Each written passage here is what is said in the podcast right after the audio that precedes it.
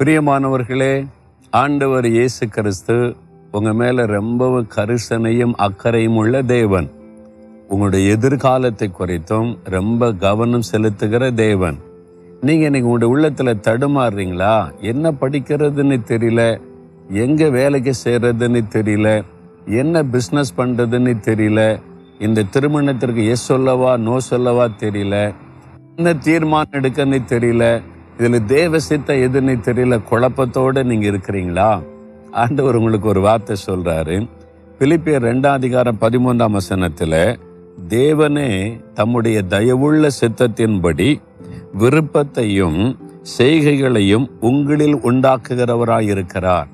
தேவன் தம்முடைய தயவுள்ள சித்தத்தின்படி உங்கள் உள்ளத்தில் ஒரு விருப்பத்தை உண்டாக்குவாராம். அது தேவ சித்தந்தான் அப்படின்னு கரெக்டாக எப்படி கண்டுபிடிக்கிறது? நீங்கள் என்ன பண்ணணும்?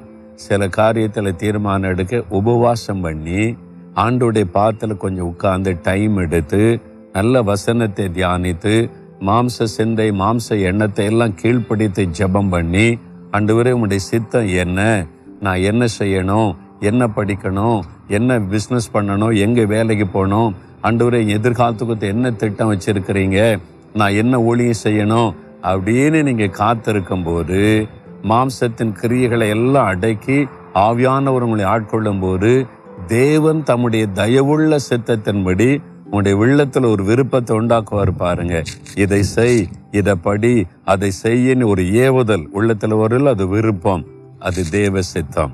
அதன் மூலமாக ஆண்டவர் கைட் பண்ணுவார்.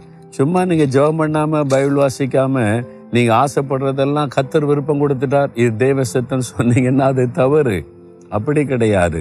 தேவனுடைய பரிபூர்ண சித்தத்தை அறிந்து கொள்ள உங்களுடைய சரீரங்களை ஜீவ பலியா ஒப்பு கொடுக்கணுமா? ரோமர் பன்னெண்டாம் அதிகாரத்தில் சொல்லப்படுகிறாரு.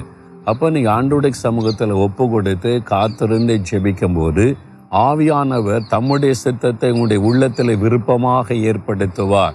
அது சந்தோஷமாக இருக்கும் குழப்பமாக இருக்காது. அதில் ஒரு மன மகிழ்ச்சி இருக்கும் அதில் ரெண்டு மனம் இருக்காது அதில் உறுதி இருக்கும். அப்போ நீங்கள் அறிந்து கொள்ளலாம் தேவ சித்தம். தேவன் அப்படி உங்களை வழி நடத்துவார் இன்னைக்கே போய் முழங்கால் போடுங்க காத்துருங்க ஜெபம் பண்ணுங்க.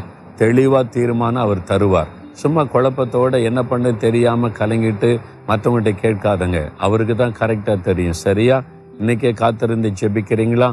தகப்பனே நீர் உம்முடைய தயவுள்ள சித்தத்தை எங்களுடைய உள்ளத்தில் விருப்பமாய் உண்டாக்குகிற தேவன்.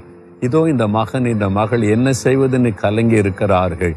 அவங்களுக்கு தெளிவான வழி நடத்துதலை இன்றைக்கு தாரும். காத்திருந்து ஜெபித்து உம்மிடத்திலிருந்து அந்த ஆலோசனை பெற்றுக்கொள்ள அவனுடைய உள்ளத்திலே தேவ சித்தத்தின்படி விருப்பத்தை உணர்ந்து கொள்ள நீர் உதவி செய்யும்.